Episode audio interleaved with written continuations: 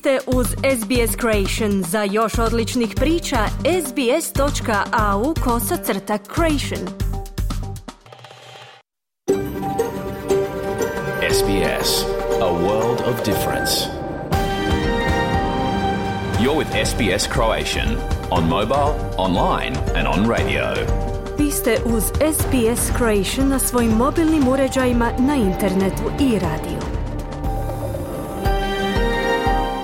SBS odaje priznanje tradicionalnim vlasnicima zemlje s koje danas emitiramo program na hrvatskom jeziku.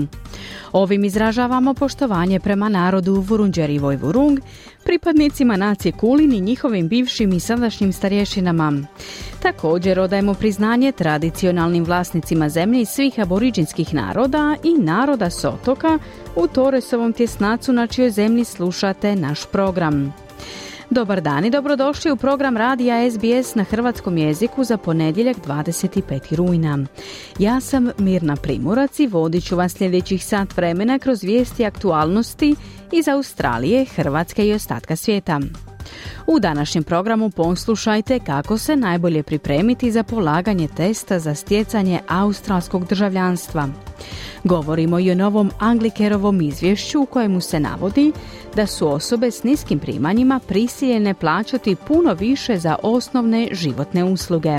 U susret praznicima donosimo i prilog o opasnostima od utapanja. Jeste li znali da se najviše smrti utapanjem dogodi baš za praznike? Vijesti iz Hrvatske kao i svakog ponedjeljka donosi Siniša Bogdanića, sportske vijesti i Željko Kovačević. Program počinjemo vijestima iz zemlje i svijeta, danas s Anom Solomon. Slušajte nas.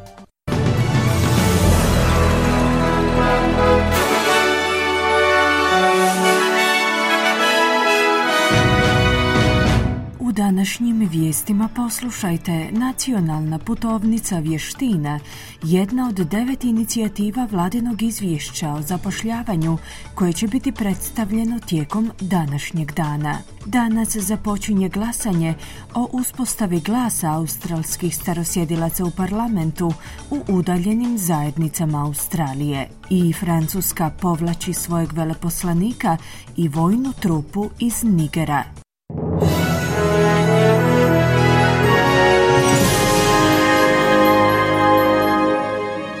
Slušate vijesti radija SBS, ja sam Ana Solomon. Započinjemo vijestima iz zemlje.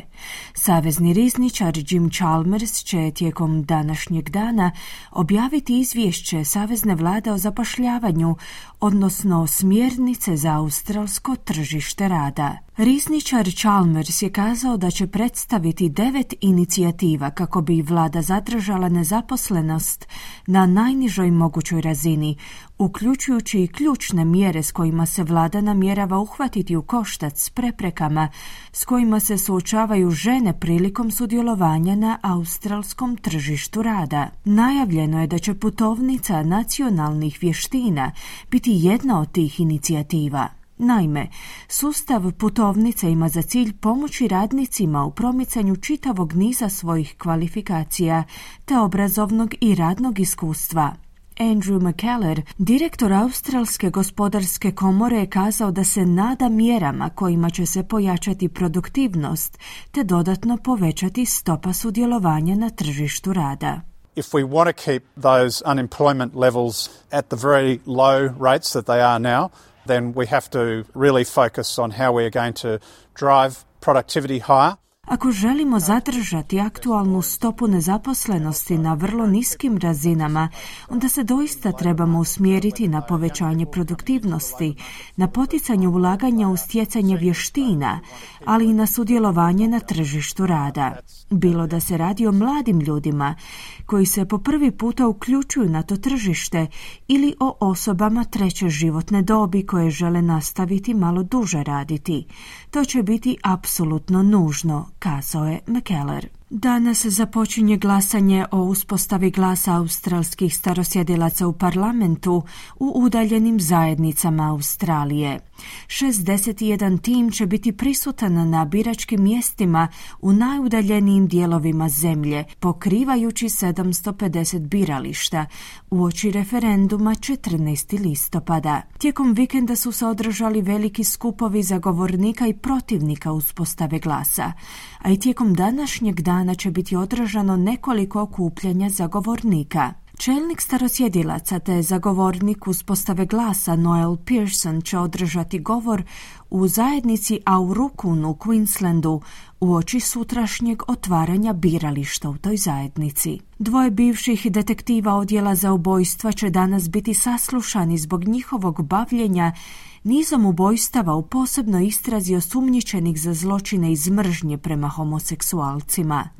Bivši glavni detektivski inspektor Stuart Legat i narednica Alicia Taylor će se pojaviti pred istražnim povjerenikom, sucem Johnom Sakarom. Legat je vodio tim istražitelja koji su ponovno istraživali smrt američkog matematičara Scotta Johnsona, koji je preminuo u prosincu 1988 nakon što je udaren na sjevernim plažama Sidneja, nakon čega mu je tijelo pronađeno u podnožju litica u nacionalnom parku North Head u Sidneju. U policiji su inicijalno proglasili smrt samoubojstvom, no pritisci obitelji i nagrada od 2 milijuna dolara su potaknuli ponovno zanimanje za ovaj neriješeni slučaj.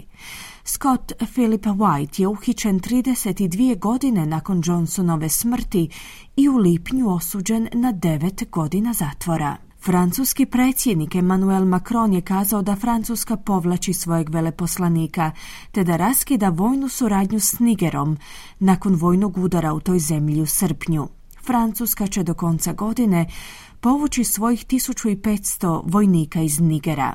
Ova odluka je uslijedila nakon što je vojna hunta preuzela vlast u Nigeru 26. srpnja, svrgnuvši do tadašnjeg predsjednika Mohameda Bazuma. Macron je kazao da novo uspostavljena vlast ne dijeli istu predanost Francuskom po pitanju borbe protiv terorizma, te da stoga započinje s povlačenjem svojih vojnih trupa. De ramener son ambassadeur Et donc dans les prochaines heures, notre ambassadeur avec plusieurs diplomates rentreront en France. Francuska je odlučila povući svojeg veleposlanika. U idućih nekoliko sati veleposlanik će se s nekoliko diplomata vratiti u Francusku. Ujedno obustavljamo i našu vojnu suradnju s de facto vlašću u Nigeru, budući da se ona više ne želi boriti protiv terorizma, zaključuje Macron. Odluka je uslijedila nakon višemjesečnih prosvjeda protiv francuske prisutnosti u toj zemlji, s redovnim prosvjedima koji se održavaju u glavnom gradu Nigerije, Nijamiju. Najmanje troje ljudi je ubijeno u napadu u najmanje 30 naoružanih napadača koji su provalili u jedan samostan na Kosovu. Sukob je počeo kada je jedan policajac preminuo nakon što je ustrijeljen iz zasjede kod sela Banjska u blizini granice sa Srbijom. Napadači su potom provalili u samostan, nakon čega je uslijedila više satna unakrsna vatra s policijom.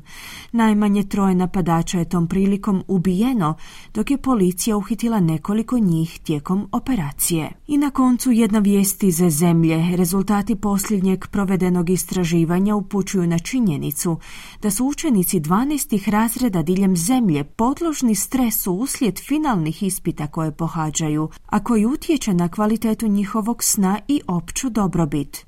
U internetskoj službi za mentalno zdravlje mladih Australaca Reach Out su proveli anketu nad tisuću učenika u dobi od 16 do 25 godina, otkrivši da se polovica ispitanika suočava s lošim navikama spavanja zbog stresa kojemu su podložni. Ispitivanjem je utvrđeno da su učenici 12. razreda posebno pogođeni zbog ispita kojima pristupaju u ovo doba godine.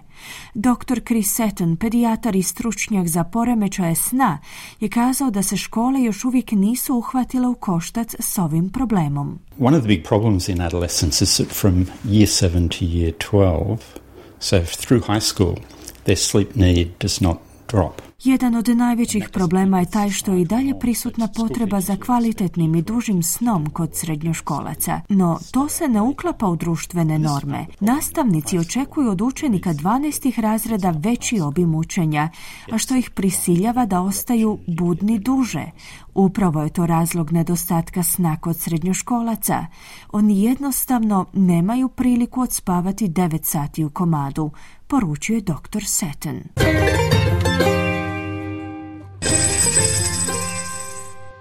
Danas jedan australski dolar vrijedi 0,64 američkih dolara, 0,60 eura te 0,53 britanske funte. I na koncu kakvo nas vrijeme očekuje tijekom današnjeg dana u većim gradovima Australije. Pert sunčano uz najvišu dnevnu temperaturu do 23 stupnja Celzija. Adelaide uglavnom sunčano te 24 stupnja. Melbourne djelomična na oblaka 21. Hobart manji pljuskovi 17. Kambera sunčano i 25 stupnjeva. Sidney slični vremenski uvjeti sunčano te 25 stupnjeva. Brisbane djelomična na oblaka 24 i na posljedku Darwin gdje će prevladavati uglavnom sunčano uz najvišu dnevnu temperaturu do 34 stupnja Celzija. Slušali ste vijesti radija SBS. Za više vijesti posjetite SBS News.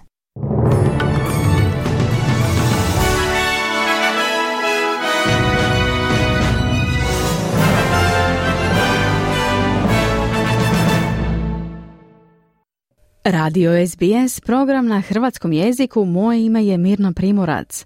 Okrećemo se sada vijestima iz Hrvatske. Evo što danas možete čuti. 102 Bad Blue Boysa su još uvijek u grčkim istražnim zatvorima. Atena traži izručenje još desetorice, a hrvatski ministar pravosuđa Ivan Malenica poručuje istraga se privodi kraju. Ministrica poljoprivrede Marija Vučković odlučno odbacuje optužbe da Hrvatska nije bila pripremljena za epidemiju afričke svinske kuge. Most neće koalirati sa HDZ-om, potvrdio je saborski zastupnik Nino Raspudić. Sa domovinskim pokretom možda. Iz Zagreba se javlja Siniša Bogdanić. Istraga sukoba grčkih i hrvatskih huligana u Ateni je pri kraju, potvrdio je to ministar pravosuđa Ivan Malenica za javnu televiziju. Podsjetimo, navijači Dinama i AEK su se organizirano sukobili u Ateni početkom kolovoza, pri čemu je poginuo 29-godišnji Grk. Grčka policija ispitala svoje državljane umješane u ovaj sukob i pustila ih je na slobodu, dok Hrvate, njih 102, i danas drži u više od 20 zatvora diljem Grčke. Atena je putem europskog uhidbenog naloga zatražila uhićenje i izručenje još deset navijača Zagrebačkog Dinama, od kojih je četvero uhićenih. No hoće li ih zaista izručiti nije poznato, barem ne prema riječima ministra uprave i pravosuđa Ivana Malenice. Ovo je zapravo sad jedna prva faza i predfaza prije odlučivanja o samoj predaji grčkim vlastima. Vidimo da su sudovi odlučili ili istražni zatvor ili mjere opreza za određene hrvatske državljane. Dakle, imamo zakon o pravosudnoj suradnji u, u kaznenim stvarima koji zapravo utvrđuje proceduru, a isto tako propisuje i određene iznimke, odnosno razloge kada se može odbiti europski uhidbeni nalog. Doduše ti su razlozi dosta restriktivni, međutim pravosudna tijela isključivo sudjeluju u, u tom postupku temeljem europskog uhidbenog naloga, dakle sud u svakom konkretnom slučaju odlučuje da li su ispunjeni razlozi za predaju grčkim, odnosno vlastima druge države, tako da vjerujem da će u ovome konkretnom slučaju ispitivati da li postoji, da li su opravdani, da li je ovaj europski uhidbeni nalog opravdan i da li će temeljem njega hrvatski državljani biti izručeni grčkim vlastima. Na Zagrebački županijski sud jučer je priveden jedan od pripadnika Bad Blue Boysa za koje je Grčka izdala europski uhidbeni nalog i čije se izručenje traži. O trojice ispitanih u Zagrebu jednom je određen istražni zatvor do odluke o izručenju, a dvojici su oduzete putne isprave. Vlasta Tomašković, zamjenica Županijskog državnog odvjetnika. Sudac istrage je prihvatio prijedlog državnog odvjetništva i odredio mu istražni zatvor po predloženoj zakonskoj osnovi iz članka 123 stavak 1 i 3 zakona o kaznenom postupku, znači zbog opasnosti od bijega i zbog opasnosti od ponavljanja kaznenog djela. Istražni zatvor određen je navijaču koji je jučer ispitan u Velikoj Gorici. O samom postupku koji teče u Grčkoj ministar pravosuđa i uprave Ivan Malenica kaže. Prema informacijama koje mi kao država imamo i od strane našeg veleposlanika e, i informacije koje on tamo ima, dakle e, istraga se polako privodi kraju. Vidjet ćemo u narednim e, danima i tjednima što će se događati. Malo je to sve skupa čudno da imamo stotinjak hrvatskih državljana koje se nalaze u grčkim zatvorima, a isto tako s druge strane jako malo privedenih grčkih navijača. Jedan dio hrvatskih državljana koji su bili dolje su ozlijeđeni, dakle oni su pretrpjeli određene tjelesne ozljede, tako da tu i sa strane grčkih državljana postoje ozbiljne sumnje da su i oni sudjelovali u ovome. Ponovimo još jednom. Nakon što je 29-godišnji navijač AEK Mihalis Kacuris sedmo kolovoza ubijen u neredima uoči kvalifikacijske utakmice za Ligu prvaka, u Grčkoj su uhićena 102 navijača Zagrebačkog Dinama koji u zatvorima čekaju završetak istrage.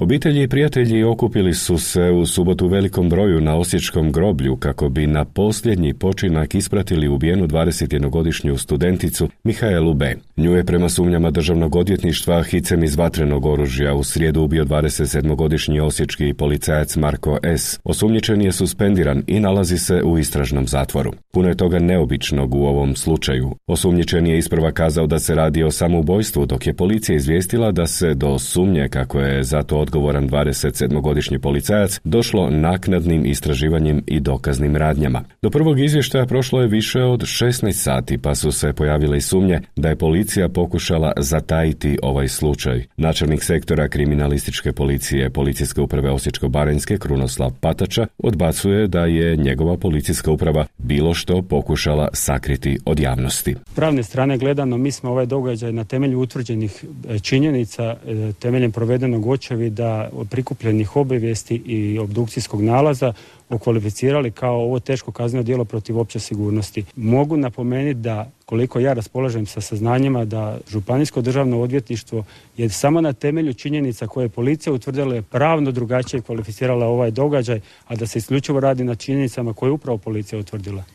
Polako se otvaraju karte za parlamentarne izbore koji bi se trebali dogoditi u idućoj, kako je još zovu, super godini. Most neće koalirati s HDZ-om, potvrdio je u programu javne televizije saborski zastupnik Nino Raspudić. Hoće li onda zajedno s domovinskim pokretom? Mi smo jasno definirana stranka koja okuplja biračko tijelo od centra prema desno. I unutar tih politika i vrijednosti mi možemo tražiti političke partnere. Ako bi DP dokazao da se otrgnu od Sise Pave Vujnovca i kontrole tog energetskog lobija, jer tamo ima i dobrih ljudi, ali ovaj bojim se da nakon rečenica poput Penavine da je napad na PPD i Vujnovca napad na Vukovar, na tom kanalu vrlo teško. Ali ako bi se oni emancipirali od tih financijera, ne vidim tu problem, u, odnosno ono što oni deklariraju kao svoje vrijednosti i politike. A što mm. hoće Jelić, što hoće, s čim će ići Vanđelić. Dakle, ljudi koji imaju politike, ponavljam još jednom, od centra na desno, što se tiče i, i ekonomije, i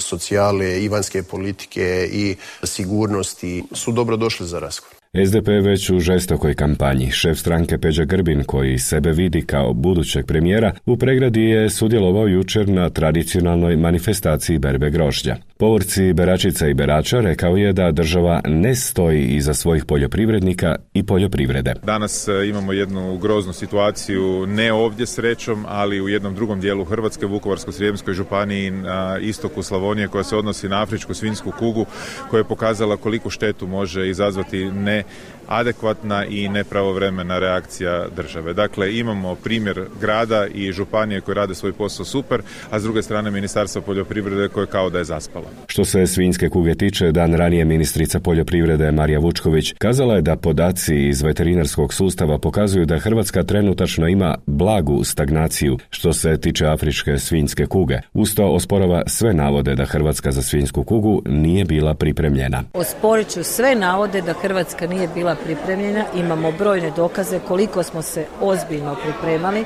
Zato je u Hrvatsku i došla e, nekoliko godina nakon što je praktično ušla u naše susjedstvo. Reći ću da veterinarski nacionalni sustav, ali isto tako i dionici lokalnih zajednica ulažu naravno i posjednici velike napore kako bi se bolest suzbila, kako bi prešao u drugu fazu iz e, faze epidemije. Mi zadnja dva tjedna možemo reći prema e, krivuljama i podacima koji smo dobili iz veterinarskog sustava e, da imamo blagu stagnaciju, no valja biti jako oprezan a bivši šef SDP-a danas u socijaldemokratima Davor Bernardić i jučer je napadao zagrebačku gradsku vlast ovoga puta zbog stanja u prometu. Predstavio je svoja rješenja, među ostalim za bolje povezivanje istoka i zapada grada, a predlaže da se autobusni kolodvor premjesti kod Paromlina. I gospodo iz stranke Možemo, građani grada Zagreba koji stoje u gužvama nisu građani drugog reda, oni su ljudi koji svojim porezom i prirezom pune gradski proračun i od nedavno, znači sad kad se izglasa u Hrvatskom saboru, e, isključivi prihod gradskog proračuna bit će porez na dohodak za koji je Tomašević već najavio da će biti najveći mogući dopušteni, odnosno najveći u Hrvatskoj, što je neprihvatljivo i nedopustivo da građani grada Zagreba jednostavno imaju manje plaće nego ostali ljudi u Hrvatskoj. Toliko za danas. Sutra se čujemo s novim vijestima iz Hrvatske. Iz Zagreba za SBS, Siniša Bogdanić. Hvala Siniši. Program nastavljamo sportskim vijestima. Dinamo je u devetom kolu Supersport HNL-a rutinski savladao mali klub iz zapadnog predgrađa Zagreba, Rudeš. Hajduk je samo s golom savladao lokomotivu, a mršavi su bili i ostali rezultati devetog kola. Giovanni Crnogorac drugi puta europski prvak u trapu, a navijači Dinama uhićeni u Zagrebu po nalogu grčke policije. Javlja Željko Kovačević. U posljednjem susretu devetog kola Supersport HNL-a Dinamo je na gostovanju u Krančevićevoj ulici pobijedio posljednjeg na prvenstvenoj ljestvici Rudeš rezultatom 1-5. Golove za Dinamo zabili su Josip Drmić u 27. 48. i 58. Mahir Emreli u 38. i Gabriel Vidović u 53. dok je za Rudeš pogodak postigao Rijad Mašala u 83. minuti. Premda je trener Sergej Kirović napravio nekoliko promjena u sastavu, pa Bruno Petrović zbog manje ozljede nije bio ni na klupi, Dinamo to nije smetalo Kirović. Pa čestitam dečkima na ozbiljnoj utakmici, koncentrirano. Mislim da smo od prve minute zagospodarili terenom. Jako mi je drago radi Drmića. Hat-trick e, savršeno za njega i dali priliku još nekim momcima s klupe, sačuvali igrače i, i kažem čestitke još na pobjedi a prije toga su nogometaši Dinama u svom prvom nastupu u konferencijskoj ligi u skupini C kao domaćini na stadionu Maksimir se uladali Astanu sa 5-1. Prva dva pogotka na utakmici postigao je Bruno Petković u 43. i 53. iz kaznenih udaraca, da bi ne 3-0 povisio Marko Bulat u 58. i slobodnog udarca na 3-1 smanjio je Hasijan u 78. a potom su Antonio Marino u 85. i Tibar Halilović u sudačkoj nadoknadi utakmice postavili konačan rezultat. U drugom susretu ove skupine Češka Viktorija Plzen je na svom terenu savladala Prištinski Balkani sa 1-0. Polako se privodi kraju istraga o neredima i ubojstvu navijača u Grčkoj, no novi zaplet je s navijačima koje je uhitila hrvatska policija. Riječ je o desetorici Bad Blue Boysa za koje je stigao europski uhidbeni nalog.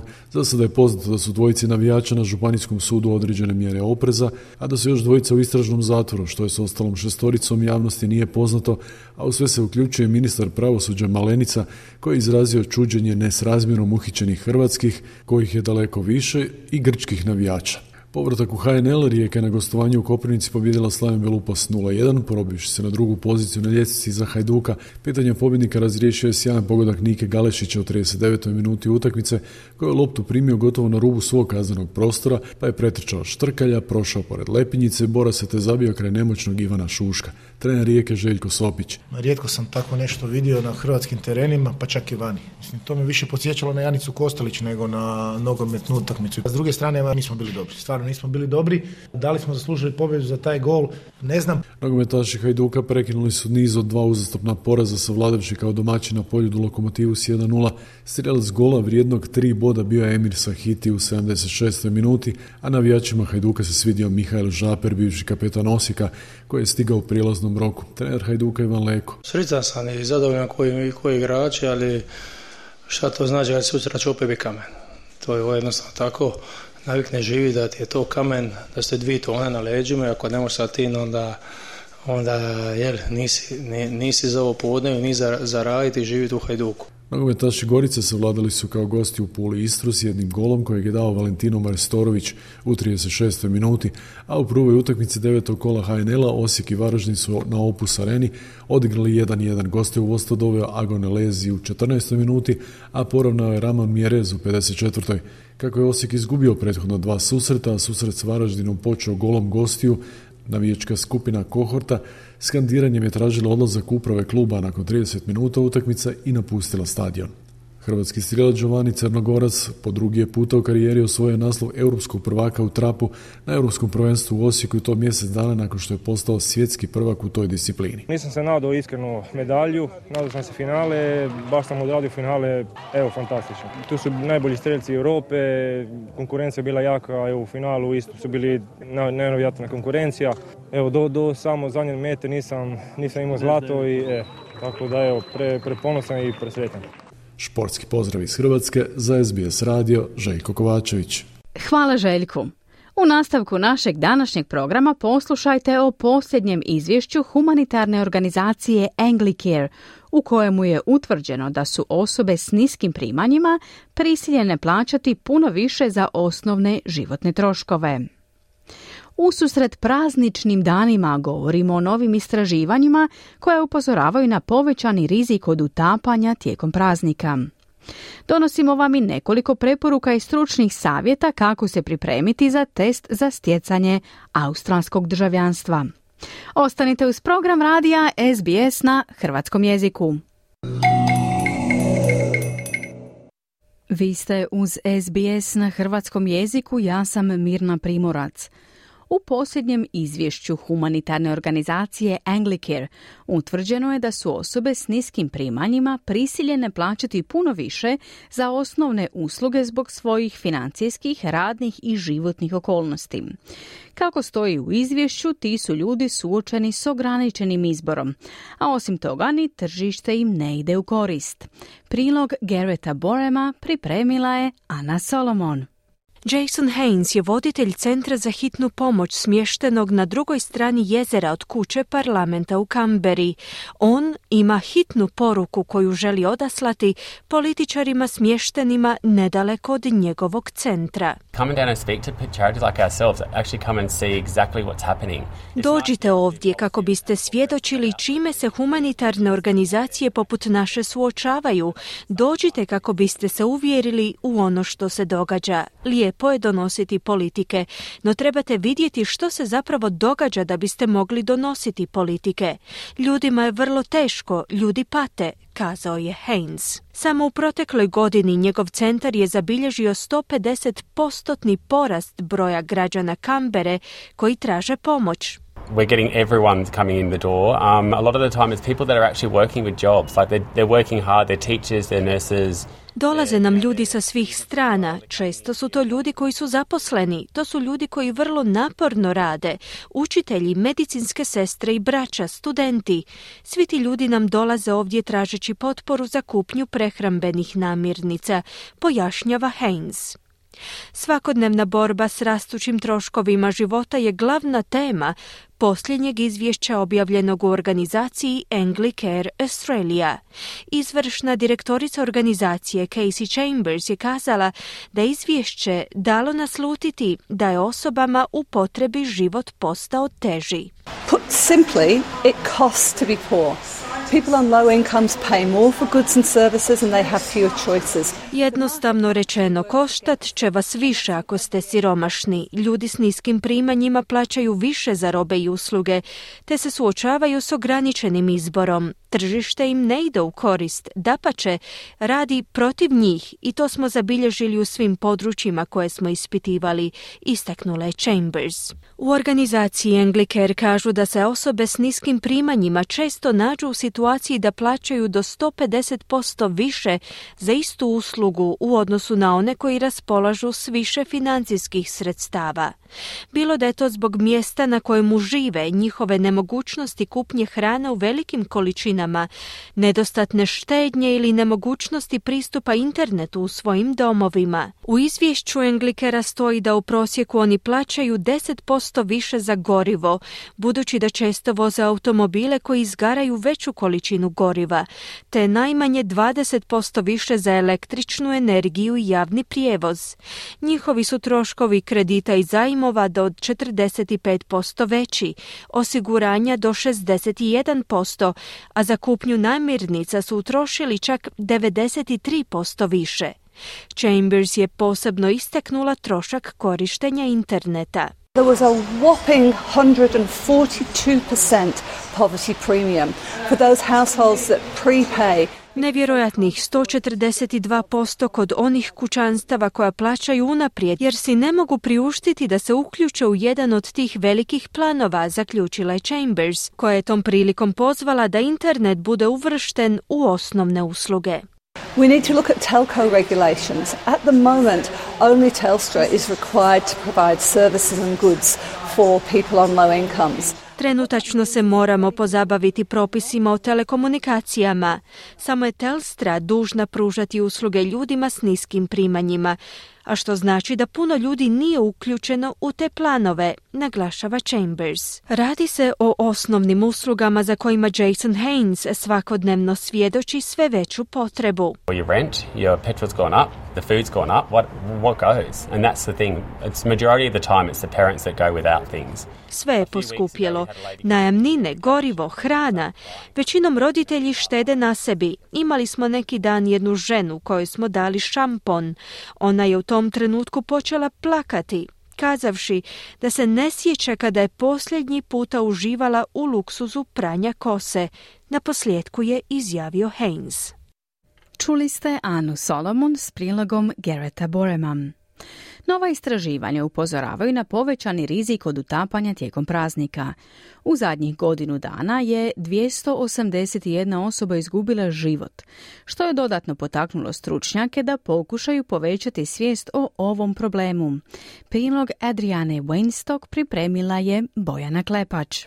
U australskom i novozelandskom časopisu za javno zdravstvo nedavno su objavljeni nalazi nacionalnog izvještaja o utapanju. Kraljevsko društvo za spašavanje života Australije u suradnji sa Surf Life Saving Australia provelo je istraživanje u kojem se navodi da je rizik od utapanja veći tijekom praznika i produženih vikenda. Istraživačica iz Surf Life Savinga, doktorica Jasmine Laws, kaže da je izrazito važno da ljudi u svoje planove za izlazak uključe i planiranje o sigurnosti u vodi. Tragically, this report come about because 281 people have lost their lives due to drowning in the past 12 months.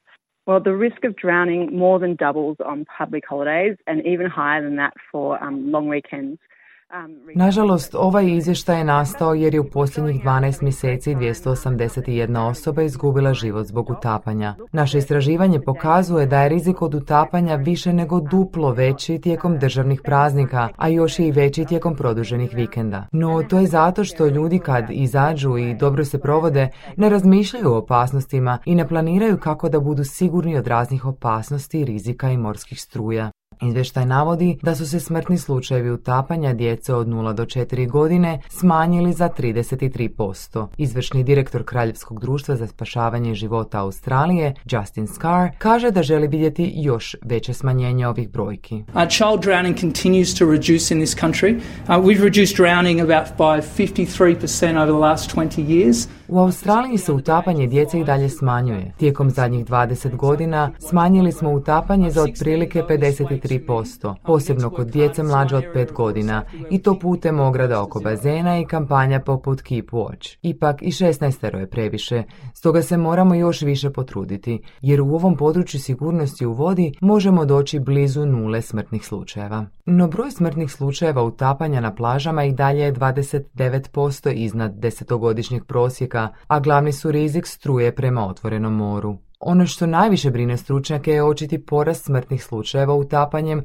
u svim dobnim skupinama starijih od 45 godina. Doktorica Lons kaže da se 57% smrtonosnih nesreća dogodilo upravo u toj demografskoj skupini. Normally it's our young men who are at our high risk demographic. However, again we're just seeing slight changes where 40 people who are aged 45 years and older actually accounted for more than half of the drowning deaths that we, we recorded. Obično su mladići u visokorizičnoj dobnoj skupini, međutim ponovno primjećujemo neke promjene u statistikama. Nedavni podaci pokazuju da osobe starije od 45 godina zapravo čine više od polovice smrtnih slučajeva utapanjem. Različiti faktori mogu doprinijeti utapanju starijih odraslih osoba poput srčanih ili drugih zdravstvenih problema. Također, jedan od uzroka može biti to što ljudi ne poznaju dobro svoje granice ili nisu dobro pripremljeni kad planiraju cijeli dan provesti na vodi. Istraživanje je također pronašlo zabrinjavajuće podatke o riziku za one koji žive u udaljenim područjima, jer za njih je rizik od utapanja skoro duplo veći.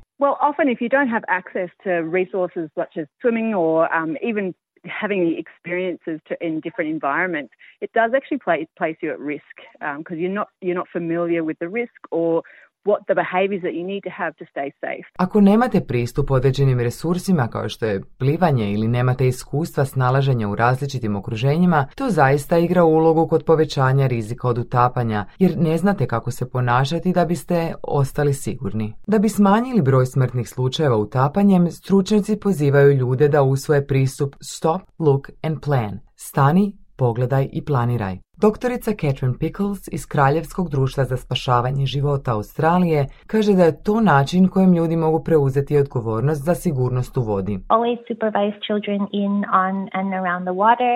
Um, learn swimming and water safety and life saving skills. So that could be going to a swimming lesson or going to your local pool and just um, Uvijek nadgledajte djecu u i oko vode i naučite ih plivanju i vještinama spašavanja i sigurnosti u vodi. To može uključivati odlazak na tečaj plivanja ili posjet lokalnom bazenu, te postupno povećanje plivačke kondicije.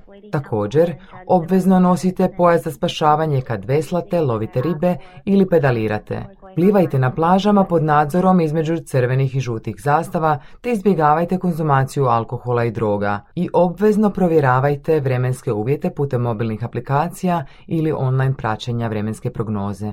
Ministrica za sport Anika Wells kaže da vlada podržava ideju o podizanju svijesti o sigurnosti u vodi, posebno zato što se približava ljeto. There will be significant challenges when our days start to heat up next month. That is needed because to be in the water is to be Australian. Biće značajnih izazova kad temperature počnu rasti od idućeg mjeseca. To je važno jer biti u vodi znači biti Australac. Ja i mnogi drugi privilegirani smo što je naše djetinstvo bilo ispunjeno uspomenama natopljenim slanim oceanom. Ali naša ljubav prema oceanu i naša sklonost prema bazenima u kućnim dvorištima, skakanju u svježe potoke i plivanju ispod slapova nosi ozbiljne rizike. Zato moramo više raditi na procjeni, razumijevanju i prepoznavanju tih rizika. Čuli ste Bojanu Klepač s prilogom Adriane Weinstock.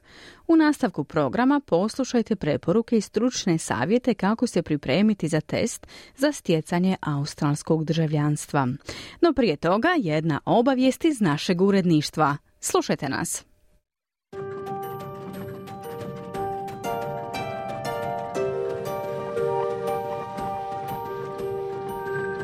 SBS ima nove termine emitiranja. Od 5. listopada donosimo vam pet programa tjedno. Slušajte nas uživo ponedjeljkom, utorkom, četvrtkom i petkom u 11 sati. A reprizu jednog od naših tjednih programa poslušajte subotom u 14 sati na SBS 1. Za više informacija posjetite internetsku stranicu sbs.com.au audio ili sbs.com.au kosa crta Croatian.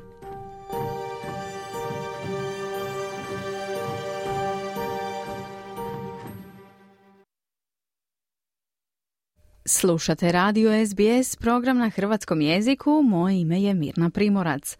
Postati australskim državljaninom uzbudljivo je i veoma korisno iskustvo za mnoge doseljenike. No kako biste postali državljanin, prvo morate položiti test za stjecanje australskog državljanstva. Test mjeri vaše znanje o povijesti, kulturi, vrijednostima i političkom sustavu Australije. Ovo tjedno izdanje vodiča za useljenike donosi nekoliko preporuka i stručnih savjeta kako se pripremiti za test za stjecanje australskog državljanstva. Prilog Mara Ismail pripremila je Bojana Klepač. Australija je raznolika i multikulturalna zemlja s preko 270 različitih nacija. Australija se ponosi time što ima jednu od najstarijih neprekidnih kultura na svijetu i što je od 1945. godine dobrodošlicu iskazala gotovo 7 milijuna doseljenika. Za australsko državljanstvo možete se prijaviti na nekoliko načina. Prije same prijave morate zadovoljiti određene kriterije. Državljanstvo putem dodjele ili prema porijeklu najčešći su načini prijave za državljanstvo. Migracijska odvjetnica Iva Abdel Mesaja stotinama ljudi pomogla je da dobiju australsko državljanstvo. Ona kaže da je najvažniji kriterij ispunjavanje uvjeta prebivališta. The residence requirement has specific criteria. One is that you need to be residing in Australia on any kind of visa as long as it's a lawful status for the last four years.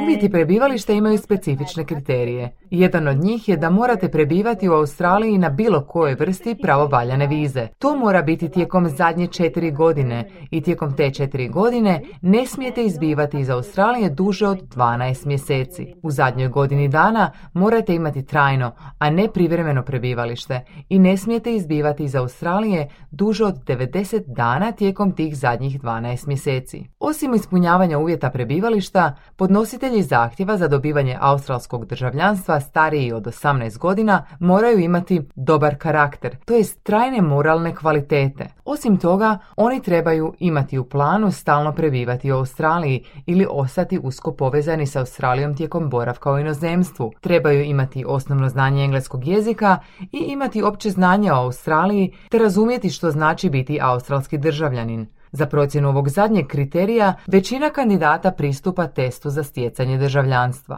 If they are an adult so from the age of 18 to 59, they need to show that they have a basic uh, knowledge of English.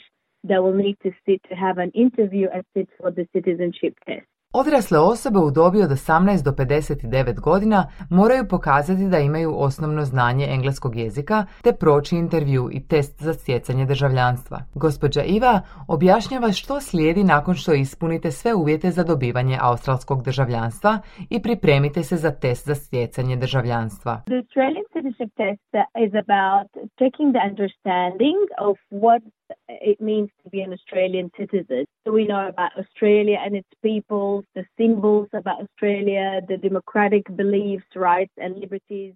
Australski test za stjecanje državljanstva provjerava vaše razumijevanje o tome što zapravo znači biti australski državljanin. Primjerice, morate imati znanja o Australiji i njenim ljudima, simbolima, demokratskim vrijednostima, pravima i slobodama, o tome kako se formira vlada te kako se donose zakoni o Australiji. Morate pokazati i razumijevanje i predanost australskim vrijednostima koje se uglavnom temelje na slobodi, poštovanju i jednakosti. Australski test za stjecanje državljanstva sastoji se od 20 pitanja s više mogućih odgovora i obuhvaća različite teme, kao što su australski simboli, povijesni događaj struktura vlade i prava i odgovornosti državljana. Five of these 20 multiple choice questions are based on Australian values and you're not allowed to have any mistakes in any of them. So the, the pass mark for the test is 75%, which means it allows for some mistakes. Pet od tih 20 pitanja s više mogućih odgovora temelji se na australskim vrijednostima i niti u jednom od njih ne smijete pogriješiti. Dakle, prolazna ocjena za test je 75%, što znači da su dopuštene neke pogreške. Ali u dijelu australskim vrijednostima nisu dopuštene pogreške. Ako ne odgovorite točno samo na jedno od tih pitanja, padate cijeli test. Na svojim web stranicama Ministarstvo unutarnjih poslova preporučuje učenje za test iz službene knjižice koja se zove Australsko državljanstvo, naša zajednička spona. Knjižica je dostupna na 40 jezika, a sadržaj možete slušati i putem poveznice na podcastu na web stranici ministarstva. Sve informacije potrebne za polaganje testa nalaze se u knjižici Naša zajednička spona. Knjižicu biste trebali temeljito proučiti i iz nje izvući bilješke da biste bolje zapamtili njezin sadržaj. Na jednoj od mnogih web stranica također možete pristupiti probnom online testu koji sadrži besplatne vježbe koje simuliraju pravi test za stjecanje državljanstva. Gospođa Iva kaže da su mnoge telefonske aplikacije često pristupačnije i lakše za navigaciju nego pristupanje web stranicama s osobnih računala. These phone apps, I find them very helpful. I always encourage my clients to download them and do them, you know, every night. Just spend half an hour, an hour. Also, like on YouTube, there is videos about it. Telefonske aplikacije smatram vrlo korisnima. Uvijek potičem svoje klijente da ih preuzmu i koriste svake večeri, vježbajući pola sata do sat vremena. Također, na YouTube ima i snimljenih videa koje se bave istom temom. Gospođa Iva dodaje i da je važno razumjeti tri grane vlasti, federalni parlamentarni sustav i ulogu generalnog guvernera. U testu za stjecanje državljanstva ima i pitanja o značajnim događajima u Australiji i doprinosima aboriđina i multikulturalnih Australaca. Test je dostupan samo na engleskom jeziku, pa stoga morate dobro razumjeti jezik. Možete vježbati čitanje i upoznati se s bitnim vokabularom kako biste bolje razumjeli pitanja. When clients come to me, I straight away encourage them to start preparing for it and part of the preparation is listen to the news in English, read newspapers in English. Kada mi dođu klijenti, odmah ih pokušam potaknuti da počnu s pripremama, a dio pripreme je i slušanje vijesti na engleskom jeziku i čitanje novina na engleskom. Radite pripremne testove barem jednom tjedno, jer čak i ako se prijavite danas, test nećete dobiti odmah, već ćete čekati od 6 do 9 mjeseci. Gospođa Iva također ukazuje na neke uobičajene pogreške ili zamke koje podnositelji zahtjeva trebaju izbjegavati tijekom polaganja testa za stjecanje državljanstva. Ona im savjetuje da pažljivo pročitaju pitanja, drže se vremenskih ograničenja i izbjegavaju žuriti s odabirom odgovora. We are given an option to do the test three times, but after the third time there is no option, it will be refused and then we'll have to apply a fresh application. Imate mogućnost test ponoviti tri puta, ali nakon trećeg puta više nemate opcija i zahtjev će vam biti odbijen, pa ćete morati podnijeti novi zahtjev. Ako trebate pomoć pri navigaciji kroz materijale za učenje na web stranici Ministarstva unutarnjih poslova i pomoć pri usavršavanju engleskog jezika, možete kontaktirati neku od brojnih lokalnih organizacija koje nude takvu pomoć. Primjerice Seed West multikulturalne usluge u Novom Južnom Belsu i Južni centar za migrante i izbjeglice u Viktoriji nude pripremne tečajeve i materijale kako bi se budući državljani mogli bolje pripremiti za test za stjecanje državljanstva. Ove organizacije često imaju iskusne instruktore koji vam mogu pružiti vodstvo i podršku tijekom cijelog procesa. Vicky Hein iz Seed Westa objašnjava kako su njihovi tečajevi pomogli mnogim novim doseljenicima, izbjeglicama i osobama s trajnim prebivalištem da se pripreme za test. In bringing people together to learn about their new country and how to navigate through services and all the kinds of things you need to know when you're settling in a new country. Okupljamo ljude na jednom mjestu kako bi učili o svojoj novoj zemlji, upoznali se s dostupnim uslugama i ostalim stvarima koje trebaju znati kada doseljavaju u novu zemlju. Vrlo brzo je postalo očito da ljudima zaista treba podrška i pomoć u pripremi za test za stjecanje državljanstva, kako bi bolje razumjeli važnost dobivanja državljanstva i sigurnost koju ono pruža. Tečaj je dostupan svim doseljenicima, bez obzira na njihovo podrijetlo. Pretty anybody who's in the eligibility for settlement services, which is like the first five years of your arrival in Australia. You don't have to be a refugee. Gotovo svatko koji ispunjava uvjete za pristup uslugama za podršku pri naseljavanju prvih pet godina u Australiji ima pravo na ovu uslugu. Ne morate biti izbjeglica jer je ova usluga dostupna svim doseljenicima. U zapadnom Sidneju 2014. godine Sid West je osnovao prvi razred za učenje o stjecanju australskog državljanstva. Gospođa Hein navodi da je od tada stotine klijenata uspješno položilo testove za stjecanje državljanstva i dobilo državljanstvo. They go through each of the questions and they talk about it. They would learn some history. We also go on social outings as groups. Klijenti u razredu analiziraju svako pitanje i pričaju o njemu, te uče nešto i o australskoj povijesti. Također, kao grupa idemo i na izlete te učimo geografiju zemlje. Ponekad odemo čak do Katumbe u kojoj odmah razgovaramo o povijesti Australije koju su otkrili istraživači. Cilj je proći kroz sva pitanja i potpuno ih razumjeti, tako da po završetku tečaja u potpunosti shvatite što znači živjeti kao australski državljanin. Osim samog pamćenja ključnih činjenica i brojki, prihvaćanje australske kulture obogatit će vaše razumijevanje o ovoj zemlji i njenim vrijednostima. Join social groups like the type that we coordinate you get to speak to other people from different countries, different languages, and you're all practicing your English together in a casual social setting. Pridružite se društvenim grupama poput ovih koje vodimo i imat ćete priliku razgovarati s drugim ljudima iz različitih zemalja koji govore različite jezike i zajedno s njima vježbati engleski jezik. I sve to u opuštenom okruženju uz roštilj i na pikniku gdje možete učiti o flori i fauni koja se nalazi u parku. Dakle, sve je to iskustvo učenja. Čuli ste Bojanu Klepač s prilogom Maram Ismail. Prije podsjetnike na vijesti dana donosimo obavijesti iz našeg uredništva.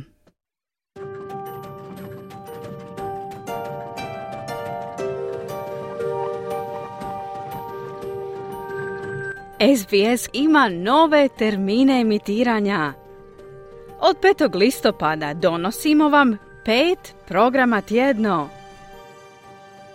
Slušajte nas uživo ponedjeljkom, utorkom, četvrtkom i petkom u 11 sati. A reprizu jednog od naših tjednih programa poslušajte subotom u 14 sati na SBS 1.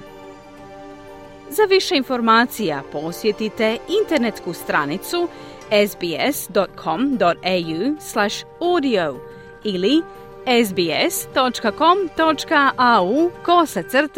Croatian.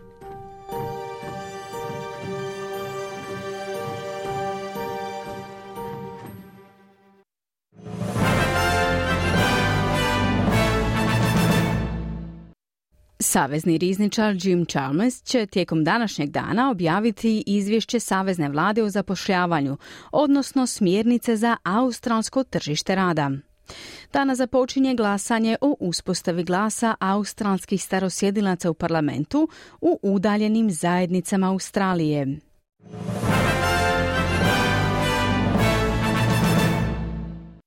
Slušali ste program radija SBS na hrvatskom jeziku za ponedjeljak 25. rujna. Program je danas uredila i vodila Mirna Primoraca, vijesti pripremila Ana Solomon. Budite uz naše programe i sutra, u utorak te četvrtak i petak, u našem redovnom terminu od 11 do 12 sati. Želim vam ugodan dan i do slušanja. Želite čuti još ovakvih tema? Slušajte nas na Apple Podcast, Google Podcast, Spotify ili gdje god vi nalazite podcaste.